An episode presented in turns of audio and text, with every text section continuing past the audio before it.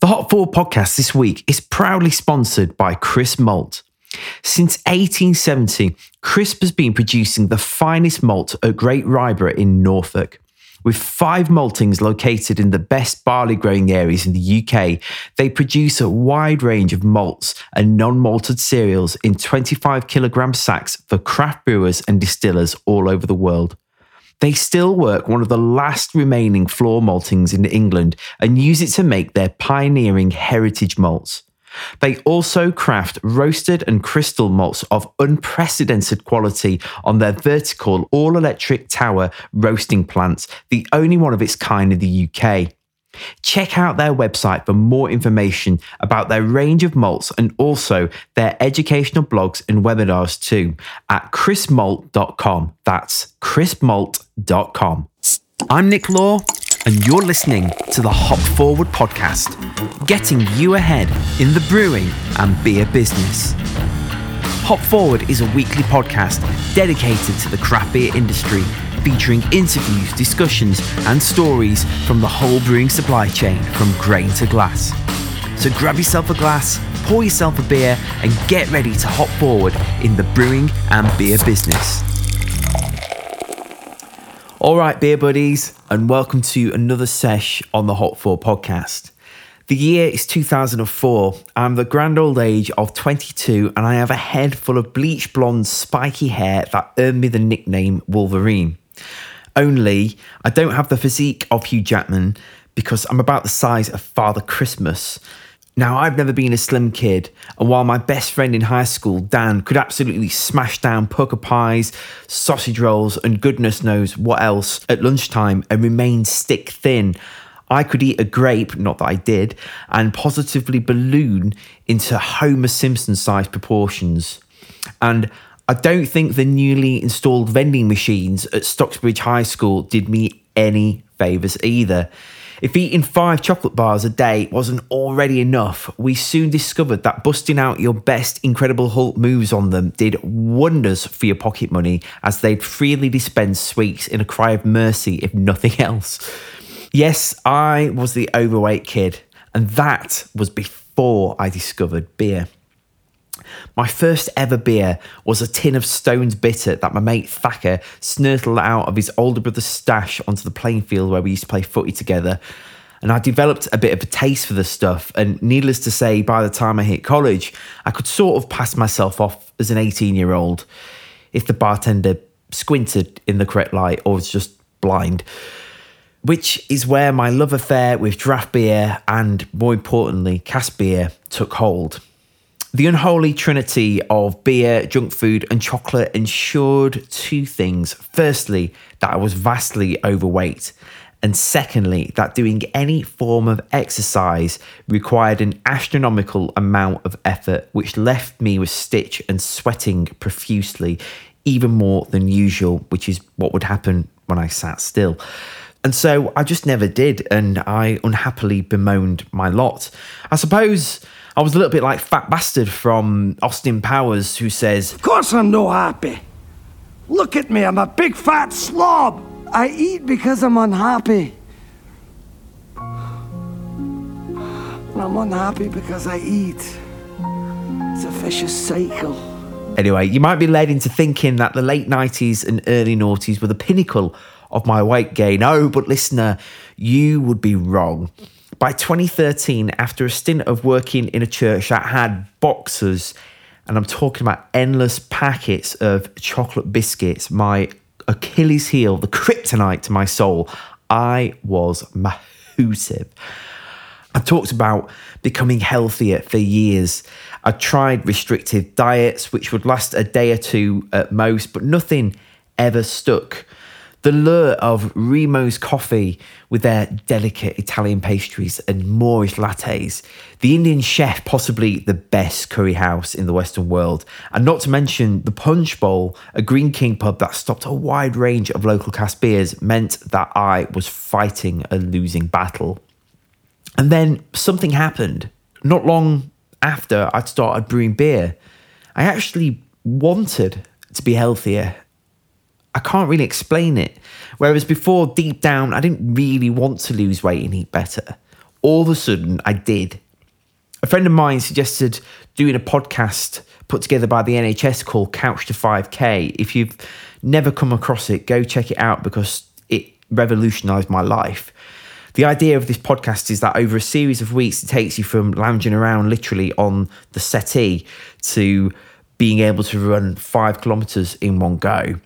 My first run was utterly excruciating. I panted like an old Labrador at death's doorstep as I did a lap of the local field, listening to the royalty free music that the podcast forced upon me.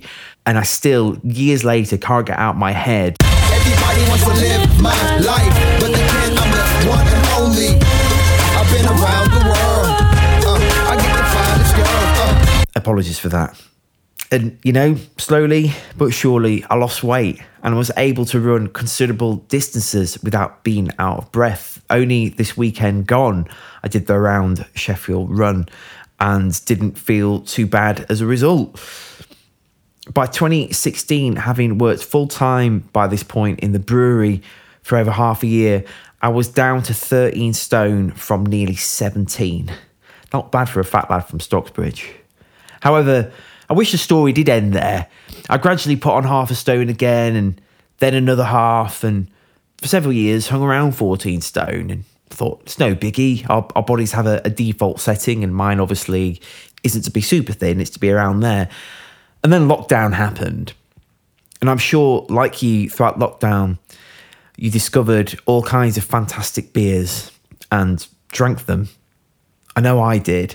And not only that, but the homeschooling projects of making sourdough and brownies and tray bakes and cakes and all the other things, and then the comfort eating, slowly but surely, I started to get into old patterns of unhealthy eating and unhealthy drinking. I don't know if you can relate to all this, but me and the weighing scales have a bit of a love hate relationship to be honest, it's a bit more of a hate relationship. I can't help but feel the pressure sometimes of losing weight or being thin or seeing the perfectly toned bodies on Instagram and then looking down to see my middle age spread and feel somewhat guilty.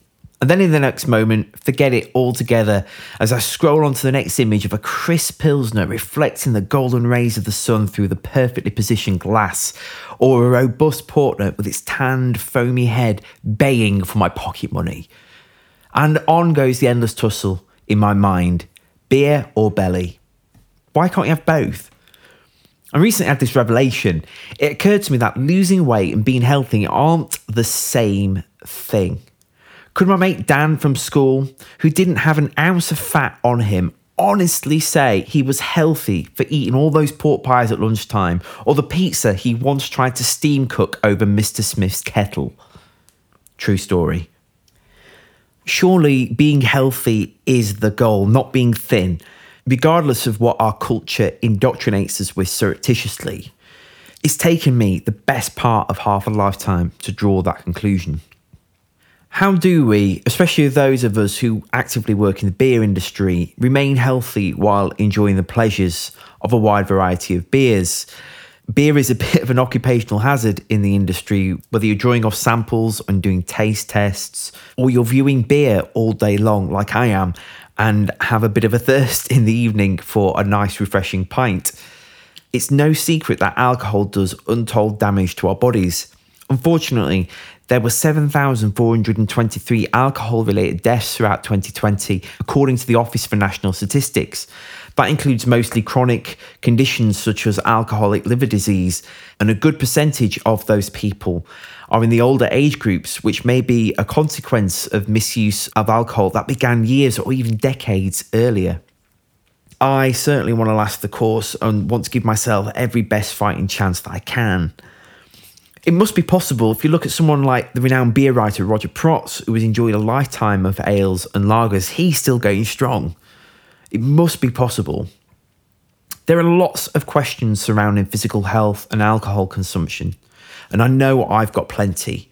So, in the discussion you're about to hear, I recently sat down with author and broadcaster Mark Dredge to take an honest look at the issues. There's loads of great content that unfortunately didn't make this episode. Discussions about the impacts of mental health and, as I alluded to earlier, body image. We felt, though, that it was only right to trim it down to the health and nutritional aspects of being healthy while still enjoying a good beer. However, if you want to discuss some of the wider topics surrounding health and well-being, you can certainly hop onto the Hop Forward Facebook group and kickstart a discussion there. So there's lots and lots to say, but I'm going to leave it for the discussion with Mark Dredge. So before we crack open this week's discussion on bodies and beer, it's time for another pint of all the necessary blood. If you like the Hop Forward podcast, then follow us on all the socials at Hop Forward Beers. Subscribe to the show and leave us a review on iTunes and Spotify and all of the good podcasting platforms. And visit our website, hopforward.beer, to connect with us and find out how we can help you get ahead in the brewing and beer business with branding and creative media for breweries, bars, bottle shops, and supply chain businesses. The Hop Forward podcast this week is proudly sponsored by Crisp Malt. Since 1870, Crisp has been producing the finest malt at Great Ryborough in Norfolk. With five maltings located in the best barley growing areas in the UK, they produce a wide range of malts and non malted cereals in 25 kilogram sacks for craft brewers and distillers all over the world. They still work one of the last remaining floor maltings in England and use it to make their pioneering heritage malts. They also craft roasted and crystal malts of unprecedented quality on their vertical all electric tower roasting plants, the only one of its kind in the UK. Check out their website for more information about their range of malts and also their educational blogs and webinars too at crispmalt.com. That's crispmalt.com. For now, grab a beer and let's crack open today's discussion. Today on the Hop Forward podcast, I'm joined by Mark Dredge, uh, beer, food, and travel writer. Hello. Hey, thanks for having me. It's all right. How's it going? Good, good, good. Yes, considering the today's topic, I am ironically hungover. So uh, yes, we'll, we'll get into that as we uh, as we as we chat through. Absolutely. So before we do, just tell me a bit about yourself and what you do for a living. Yeah, so I'm a beer, food, and travel writer. I've been uh, writing about beer ages, actually, like maybe like 12 years. I've been working full time in the beer industry for about 10 years now. Um, I've written eight books. Uh, two of those have not come out, not come out yet, but they're coming out this year. Um, I do a lot of beer education, and um, I also am the beer expert on Sunday Brunch on Channel Four. So I get to go on live TV and talk, speak oh, nice. about beer. Cool, man. And um, you wrote Lager, didn't you? I've, I've, not read it yet. It's on my list of books to read. So uh, yeah, brief history of Lager. I, I, loved writing that book. Most of my other books have been um, sort of illustrated coffee table style books. So this one was one where I could like really go into research, like really learn about not just this type of beer, but the beer's place within culture, within the developments of society and technology and industry and, and marketing and all sorts of things like that. So yeah, um, I really, I really loved writing that book. Fantastic. And do you have any particular favorite lagers?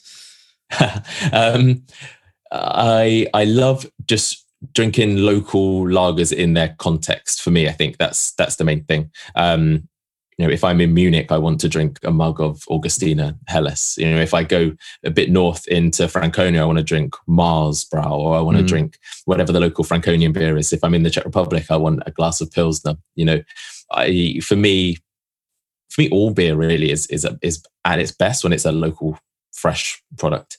Um, and lager lager is no exception. You know, even a, a fresh Bud Light in St. Louis is actually no. To be honest, I, I did that, and that was still a bit rubbish. But but you know, the, the, the context and the the place, you know, and where it is, and freshness. That's that to me is really important. Yeah. Well, this week I wanted to tackle a topic that many of us within the world of craft beer are becoming increasingly more mindful of, which is how to balance the enjoyment of drinking beer with a healthy lifestyle. So let, us start with an obvious question. Um, but why should brewers, beer professionals, and beer drinkers alike consider how much beer they're consuming on a weekly basis? Yeah, and you know it's a it's a really good question, and the simple answer is that beer ultimately is dangerous. You know, if we drink too much of it, if we drink to an excess too often, then it really will probably only have negative consequences on our lives. And that's not just necessarily on our health; that goes way goes way beyond that. You know, whether it's our personal relationships, whether it's um, our disposable income being wiped out by drinking five pound pints, you know, pint after pint after pint, mm. whether it's how we uh, do in our work in life. You know, beer is not just necessarily something that's dangerous for our body; it's dangerous to you know, kind of the, our broader life in in general. You know, and as much as we love it, and as much as and you know, no matter how delicious it is, I think understanding that we need to have this balance is much more sustainable for the future. Uh, you know, if we want to continue working in beer, if we want to continue enjoying this for a long time, if we are not mindful of that, then we won't be able to do that because our health and our life will suffer because of it. Yeah. I mean, how, how does sustained drinking impact our bodies in the long run? Um, because, um, and just for reference, I don't mean like smashing out three double IPAs every evening. Um, but is it possible to be in the beer industry and last the course? I mean, look, looking at someone like Roger Protz would obviously suggest so that you can. Um, I mean, he's still going strong and drinking beers and stuff, but um, you know, there's a lot of people that work in the industry that drink a lot of beer. You know, like um, just how do you become mindful of being sustainable? You know, running the long race. Yeah, I think you know everyone has their own, um, I guess, levels of what's acceptable, and you know the feelings of alcohol and you know what they can handle. You know, some people can function perfectly well after drinking a few pints the night before. Other people just can't. Um, for me, I can't. I don't. I don't enjoy that feeling. I know that it's going to negatively impact me the day after. Um, the thing that I, I, learned, I was trying to understand how alcohol actually works, like how it actually process it. You know, mm. I was writing an article about it was, it was about beer and exercise. Ultimately, asking the question like, can they be compatible? You know, I like to I like to exercise a lot. I like to run a lot. I exercise most days, but I also like to drink a lot so I wanted to understand how how these two things can can go together. And one of the things that I, I learned is you know the processing capabilities of, of the body when it comes to alcohol. As we as we drink, the body can process you know maybe a, a, a one beer per hour. It goes through comes into the body, goes through the liver, and the, the, the because the alcohol is essentially like a poison, the body preferentially processes it. So it's preferentially processing the alcohol. It's kind of forgetting its other jobs. You know, it's like if you've got if you're in the middle of doing a job and you spill a glass of water, then you have to clean that up before you can carry on doing the rest of rest right. of your work. You know, something like that. You know, you, so you forget the other stuff you're doing, or the body has to neglect its other stuff to an extent to deal with the alcohol. But it can comfortably deal with, you know, like one beer per hour. And that's why, you know, we might talk about the units and government regulations. That's why some things like that can actually be quite useful because, you know, it, it works with the physiology of the body. But as soon as you start drinking beyond the liver's processing capabilities, the alcohol builds up and then it floods into your system. And then that's when we start to feel, well, initially quite good. And then later on, not necessarily so good. So, you know, it builds up in your system and, and that, you know, that alcohol is then flowing around your system. And yeah, it, it does feel good for a while. But then it gets to a point where that is then, you know, potentially harmful in, in many different in many different ways. Yep. So let's say like before this episode, I I snuck in a bit of my wife's carrot cake. She makes like the best carrot cake ever. So I, I had a slice carrot cake, and then let's say you know during this podcast, I mean we're recording this during the day, so neither of us are drinking right now. But um, I, I speak for yourself. Oh well, there you go. uh, let's say I smashed open a fourteen percent quadruple or something and drank that. My, my body would then neglect the cake, right? And deal with the the beer I'm drinking? Kind um, of that well, kind of. So the alcohol is being processed through the liver, whereas the food would probably be processed in, you know, in a slightly different way. Right. But ultimately, you're just like flooding in a lot of extra stuff for your body to deal with, and it's stuff which isn't like full of nutrient. Like that's not necessarily healthy things which are coming into coming into our body. Um, they're not necessarily bad things. And I don't think we should ever consider them as being negatives and as being bad things to consume because when we drink them, when we eat them, they make us feel good. And I think mm. that psychological benefit outweighs the, um, the, you know, physical negatives. Yeah. I mean, cause I, I find sometimes well, I say sometimes often, really. I find quite often sometimes. um, I find quite often that if I've had if I've had a bit of a sesh with beers and stuff, I, I'm invariably quite hungry, you know, by the end of it. And that's and I'm sure a lot of people like it. That's when the sort of, you know, the takeaway comes into play and all the rest of it. You know, I might have eaten tea and, and so on. So it's it's easy to see how you can quickly gain weight. It's no secret, obviously, as well, that drinking beer in and of itself and gaining weight really are the best of chums. Uh, but for, but for those who want to, in, like myself, enjoy a hearty selection of beers, or even those who just you know um, work in beer, whether it's you in a bar and you're pulling lines through and you think oh, I want to taste what this is like, so I can sell it to customers well, or you know you're tasting samples off a canning line, whatever. It is an occupational hazard of the beer industry. You know, if you if you want to enjoy those beers without packing on the pounds, is there anything we can do to keep our weight in check while enjoying a variety of beers regularly, but both from an exercise point of view. You say, you know, you exercise a lot as do I.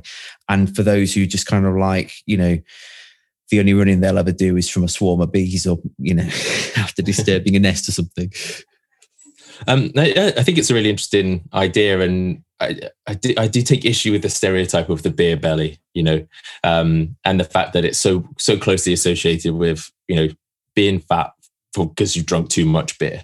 Um, I think if you just look at the basics of how we gain weight, it's from an excess of calories. You know, you eat too many calories, you if too many calories coming in and not enough going out. Those calories have to go somewhere, and they stay on us as as extra weight. Um, you know, if we if we were to eat three thousand calories of just vegetables and lean protein a day for weeks on end, that but didn't do any exercise, we're probably in a calorie surplus every single day. So we'll probably gain weight.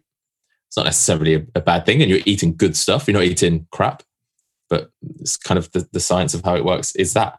Um, I think your example at the beginning was exactly kind of part of the stereotype of, uh, of where people associate the beer belly from, in that we drink a few too many pints, we feel hungry, we make perhaps food choices which we otherwise wouldn't, and we eat them at times which we would perhaps normally be asleep.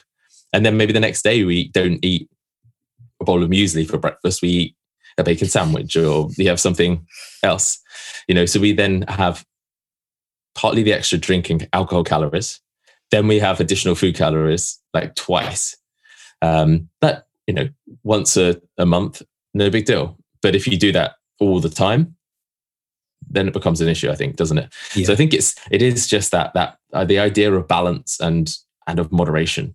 You know like i said a minute ago the way that your body can process the alcohol it, if you drank you know maybe one beer every six hours you'd be you'd be fine because your body can deal with that. Or you drank you know a beer at lunch and a beer at dinner no problem because your body can handle that and it's not going to have any negative impacts.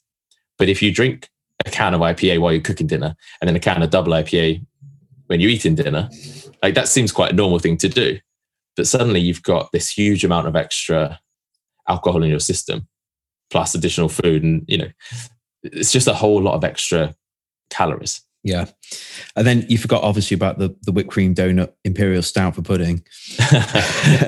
Naturally. Um, but, you know, j- j- just on that, I mean, sometimes you hear beer industry folk or just beer drinkers justify those triple IPAs by saying that, oh, you know, the number that the chief medical officer, um, you know, units of alcohol per week that has been suggested, which is 14 units in the UK. And I'm sure whatever country you're listening to this uh, in, um, you've got your own sort of units and um, medical officers saying this, but you know, it's it's a it's a meaningless figure that's plucked out of thin air. Like, what, what's your view on that? It's an interesting one because I never really consider the units on a on a can. Like if I happen to see them, then I'm like, oh, okay, it's like two and a half, whatever. Uh, in the same way that I never count beer calories because I think it's a meaningless a meaningless number to me. It's you know kind of irrelevant. Um, but those units have come from somewhere. You know, some very smart people have decided that this is uh, a guideline that is relevant and is in for the greater good of the you know the mass population. If we don't drink, or if we drink only to this level of units per week, it's going to limit the impact. Uh, it's going to limit kind of the impact of or limit the negative impact or negative consequences of alcohol consumption. Um, and I, you know, I don't know anyone who would sit down and be like, okay, well, this is 1.7 units. I'll I'll write that down. And my next one, I'll have a gin and tonic. Go, okay, so that's I need to write down that. And then you know, gets to Friday, it's like, well, I can only have you know 3.7 more units today to hit my to hit my number. I think really the importance of of having that unit guidance is that it makes people think and makes people consider that they should have some moderation. You know, it's not just a free for all. It's not like alcohol. Fine, I can have however much I like. It's not going to be any problem. It makes you think that actually, if I drink too much, it's going to have a negative impact on me. You know, and we have there's other examples where we have these these numbers which help us kind of think about what we're consuming or what we're doing. You know, the the calorie guidelines. You know, say two thousand a day, two and a half thousand a day, depending on you know our size and, and what we do it's a guidance. It's not like okay, I have to hit this every day. It's like that's that's a good number to sustain um, to sustain normal weight or what weight you're at. If you want to lose weight, you consume less calories. If you want to gain weight, consume more. Um, and the same with like you know five a day fruit and veg. You know, it just makes us think, oh, okay, fruit and vegetables are probably good for me. I should try and eat a couple more. I've only had one orange today. Maybe I should have an apple and a banana as my afternoon snack. You know, it just makes us think of these things. And the same as exercise, you know, 30 or however many minutes they suggest a day. Um, it makes us think that every day I should try and move a little bit. I think with the unit idea, it makes us think I need to be more mindful that I don't have too much too often. And I also think, you know, we need to be conscious that it, it it's not a target to aim for and it's not something that we then say okay well i'm just going to do all 14 in one go and then not drink anything for the rest of the week because again that's not a healthy way of, of doing it in the same way that you wouldn't eat you know 35 portions of fruit and vegetables on a monday and then be like great i now don't need to eat any fruit and vegetables until next monday like i think it, it makes you consider your like holistically you know a kind of a week's worth of food and drink, you know, whatever it may be, and exercise and balancing that, balance that all out. Yeah, totally. So, um, just before we talk a little bit about food, like what are some of the health benefits actually from drinking beer? this is this is a weird question. This one, um, and I, I I'm not sure that we could necessarily say there are physiological health benefits from drinking beer. Um, the, there are lots of studies about it. Um, and there seems to be like two sides to the studies. One is always trying to find a positive, one is always trying to find a negative. When you look to the ones where they're trying to find a negative, they make people drink loads of beer. And obviously, it's going to have a more negative impact than a positive one. If you look at the ones where they're trying to find a positive impact, they give people one small beer. And I think we can all agree, and just from what I said earlier about the processing capabilities of the body, one small beer doesn't really have any negative impact at all. Your body can deal with it very normally, very naturally, um, and just process it like it could process anything else. Um, those studies that talk about the positives do you talk about, you know, are always with a small amount of beer, and the positives are always so like negligible that it's almost almost irrelevant. So I think from a, a health side of things, physiologically, I wouldn't ever say beer is great for you. But from a psychological benefit, I really think it is. You know, from whether it's just opening a beer when you sit down at eight o'clock at night to watch some TV mm. and that ritual of having one beer, um, whether it's I've done a long run today, I'm going to enjoy one beer as part of my recovery routine. You know, sit down, have have one nice IPA, and I'm going to relax on the sofa, and that small amount of alcohol is going to kind of mellow out my muscles and make me feel good. Or whether it's going out with friends and having a couple of pints or sharing a bottle of wine over dinner, you know, there's something much more important than the physiological side is the psychological benefits that come with drinking small amounts of alcohol. You know, I think it's, I think really the answer to every question almost that we, we're going to discuss is moderation. You know, yep. there is never a point at which if you drink one beer a day, you're going to be you're going to have any issues. unless it's a one can of 9% IPA. And then you go and, you know, if, if it's moderate drinking of, of normal strength beer, so anything under, say, 5%, you know, that's not really going to have any, any impact. Obviously, you don't want to necessarily crush a can of 5% beer and then go driving straight away. You know, you've got to be mindful of things like that. But moderate amounts of, of moderately strong alcohol are never going to be an issue. Yeah. And they can become really a part of a healthy lifestyle. Sorry to mm. jump in, but I think it, that's I think that's the key thing there. They they can be a part of a healthy, sustainable, good lifestyle. It's when we do three beers a day, four beers a day, seven beers on a Saturday. That's when it's that's when it becomes the problem. Yeah. So just changing tack slightly, um, you've been a vegan for a few years now. and I'd be interested to know what, what changed your mind, meat, and how has that uh, decision impacted on your life? Yeah, so my girlfriend decided she wanted to cut out meat. Um, she still ate fish a bit, but she decided just to, to become pescatarian, I suppose. Um, so we would cook dinner and I would just cook loads of chicken breasts and just eat them. And I, it, you know, after a while, I was like, this is just stupid. Why am I bothering to do this? Um, so I just decided that I would go vegetarian as well. And then actually mostly vegan. So it was vegetarian, but mostly vegan, small amount of dairy every now and again, mostly when I go out. Um, and I just did it as an experiment to begin with. It wasn't quite Veganuary, but it did start in January. Um, and it just carried on because I felt really good. Um, I felt healthier. I felt uh, just better overall. Um, we were cooking loads of different recipes. We weren't relying on the old recipes that we just knew from default.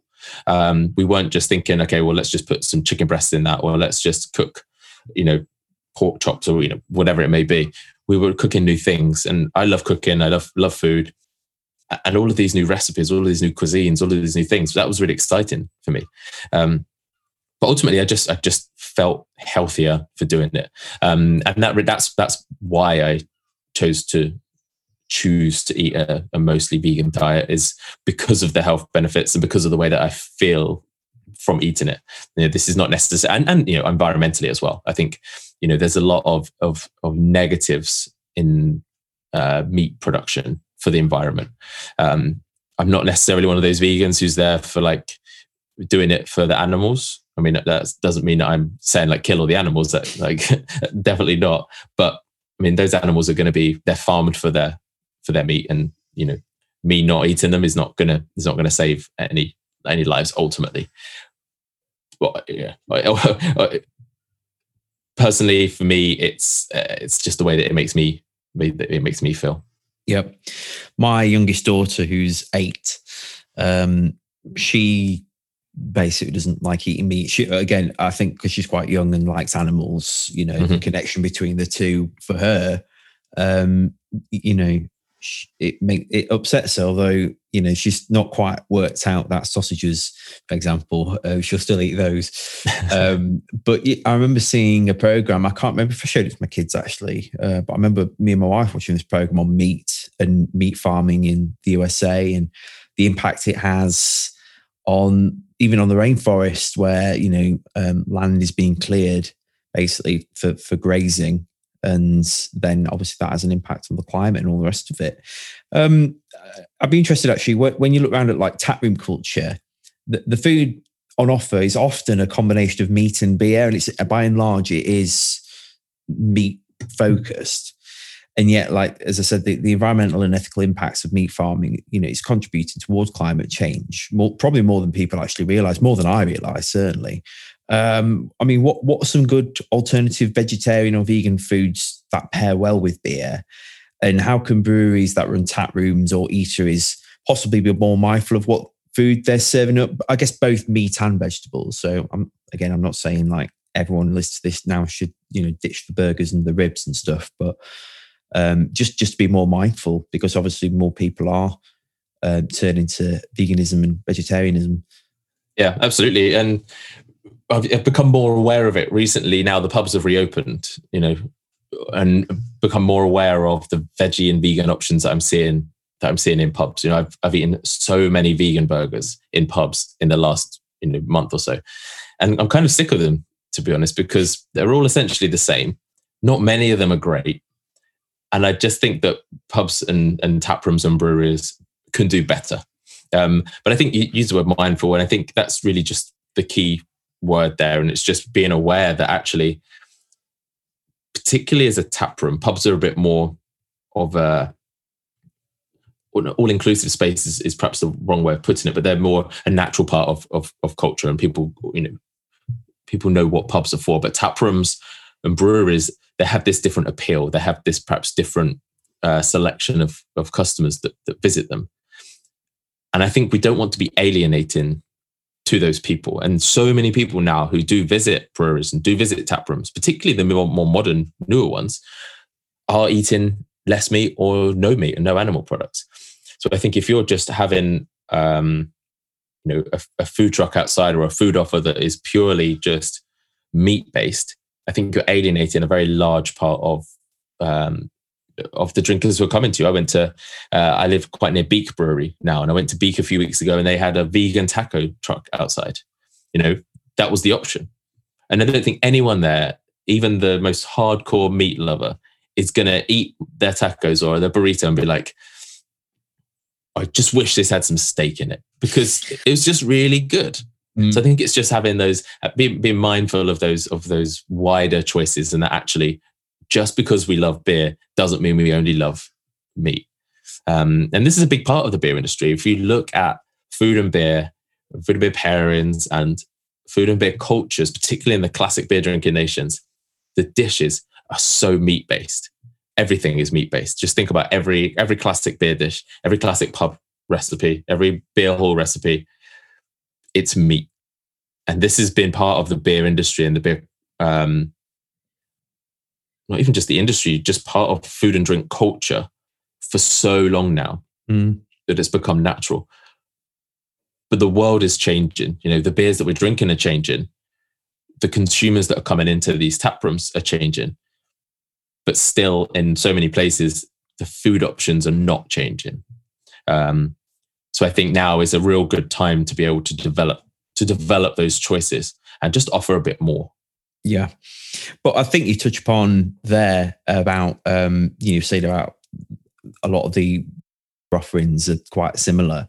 And you know it's i mean again it like alcohol free beers I, I do think uh, vegetarian food has come a long way. I remember going to Glastonbury in 2000 and um, I traveled down there with my mate's sister um, on the train and I, I, I, went veggie for a bit because I really fancied her and obviously she was a vegetarian so I was trying to impress her. didn't work.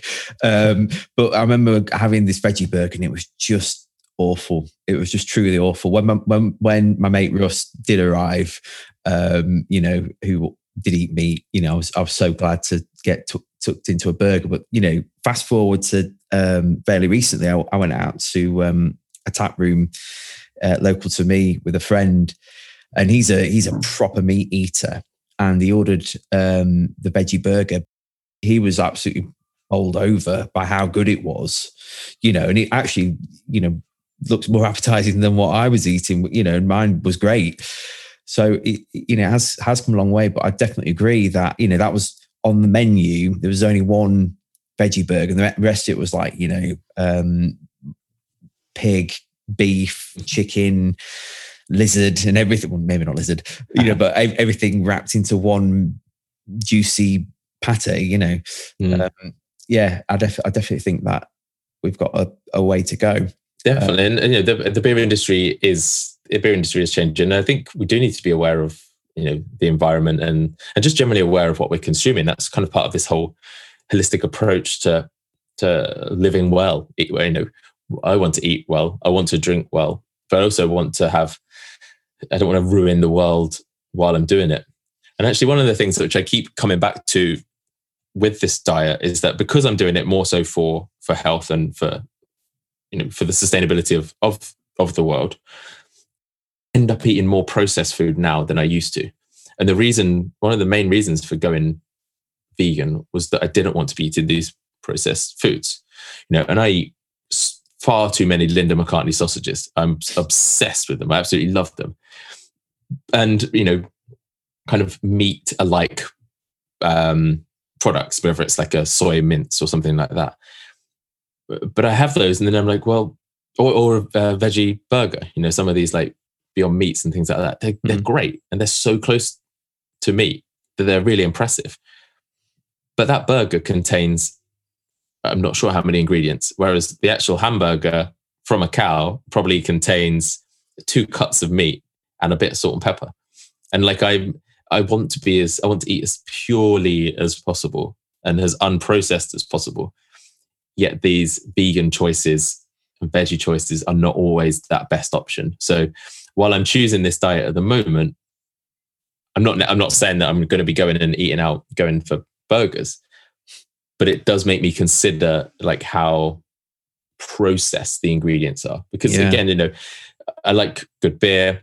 I like to exercise a lot. I know that just as dangerous as over eating too much beer can be, uh, drinking too much beer can be, eating too much processed food can be really bad for you and really dangerous. So, you know, it's just this general consciousness and awareness of what we're eating. And I think a lot of that is perhaps lost in certainly to the older generations who, you know, are perhaps unaware of positives or negatives for certain foods. You know, I can just hear my parents' voice like, "Get it down there." exactly, you know, and just piling on, piling on the butter and adding on, you know, all of these not necessarily particularly healthy, you know, side options. Yeah, totally. Um, well, b- b- before we round up today, I'd I'd love to know a bit about the new book you're writing, Beer and Veg. Um, I mean, have you found writing that book? Um, I'm presuming it's about beer and veg, but if you could elaborate on the content of it and what you're hoping the impacts of the book will be for your readers. Yeah, so it's I wrote a few years ago. I wrote a book called Beer and Food, and it was all about uh, food and beer pairing, um, sort of focusing on beer styles and then focusing on cuisines and just matching it all up. Um, I've always loved food and beer. That was kind of one of the things that most excited me about beer when I got into it years and years ago. Um, and I, w- I was thinking it's over a year ago. So I started writing it during lockdown. And I, I, said to my publisher, I was like, why don't we do this book, but with only veggie and vegan food? You know, as I said earlier, beer is so meat, certainly beer and food is so meat focused. And it's almost like a meat first option. Um, so I was like, let's just do that book, but only veg and only vegan options. And they were like, yeah, brilliant. And I loved writing this. I've probably had the most fun writing this book uh, than any other than any other one. Um, it probably helped that it was during lockdown, so I couldn't really do anything else. It was the quickest book that I've ever written. I probably wrote it in about three months, um, and I could really focus on it because I didn't really have that much else on. You know, I spent all day cooking, all night just like tasting tasting different beers. Um, tasting different recipes and then writing about it. I had a had a great time, but it, it made me re-engage with beer and food um, which I think was really important because I think I'd got complacent with food and beer pairing. You know, if someone said to me, "What's a good pairing for this?" I just had this like Rolodex in my head that I could just pull out and be like, "Oh, for that, you want to try this." But I hadn't necessarily tasted those things recently. It was just like, "Oh, I, I once tried that and it was good. Here you go. Here's a good pairing." Um, so it made me almost go back to the beginning of what I thought I knew about food and beer together, and the meat was almost, you know, or the lack of meat was irrelevant to it. It was just going back to basic flavor combinations and how they work in the dish and how they work in the beer. Um, I think the most important thing as a takeaway is that when when you are pairing food and beer, you're not pairing to the protein, or almost never are you pairing to the protein. Um, you know, if you have a, a Thai curry, chicken Thai curry, you're not pairing to the chicken or, or the prawn. You're pairing to the sauce you know and there are very very few exceptions to that like perhaps great barbecue you know. It's very hard to barbecue you know vegetables to get that same level of intensity mm. uh, unless you're having a sauce on it. But most of the time you're not pairing to the protein you're pairing to everything else around it. So some of the rules that we do know some of the ideas some of the pairings that we do know completely transfer across to whether it's a an animal protein or a plant protein. Um, and it was great. I just had such a good time like working on working on this and like i said just re-engaging with flavor combinations that for me is always it got it's what got me into beer in the first place was great food and great beer and putting them together because i saw such potential and it's still this potential that's un unachieved. You know, we always we've been talking for years about, you know, food and beer pairing menus. You know, the the beer sommeliers, the the idea that there's going to be people who really celebrate quality beer and quality food in top top restaurants, and it still hasn't. It mm. still hasn't happened, and I still don't know why. Um, particularly when we have such the potential for such incredible combinations. Um, but yeah, it was uh, it was a, a, real really fun book to work on, uh, and there's recipes in there as well. So you know, lots of recipes that use just like 70 recipes that use that use beer, um, which is always fun. Fantastic. Well, food, beer, ultramarathons, you truly are living the dream. how, how can people connect with you? How can they find out more and where, where can they buy your books and stuff? Um, you can buy the books. Actually, I'm going to be selling them on my website soon, which is beardredge.com. Um, otherwise, uh, just search on bookshops. It's slightly better than than Amazon. Um, and you can find me online as Mark Dredge, uh, just at Mark Dredge on, on all the social media. Nice one. Cheers, Mark. Thank you very much. This was fun.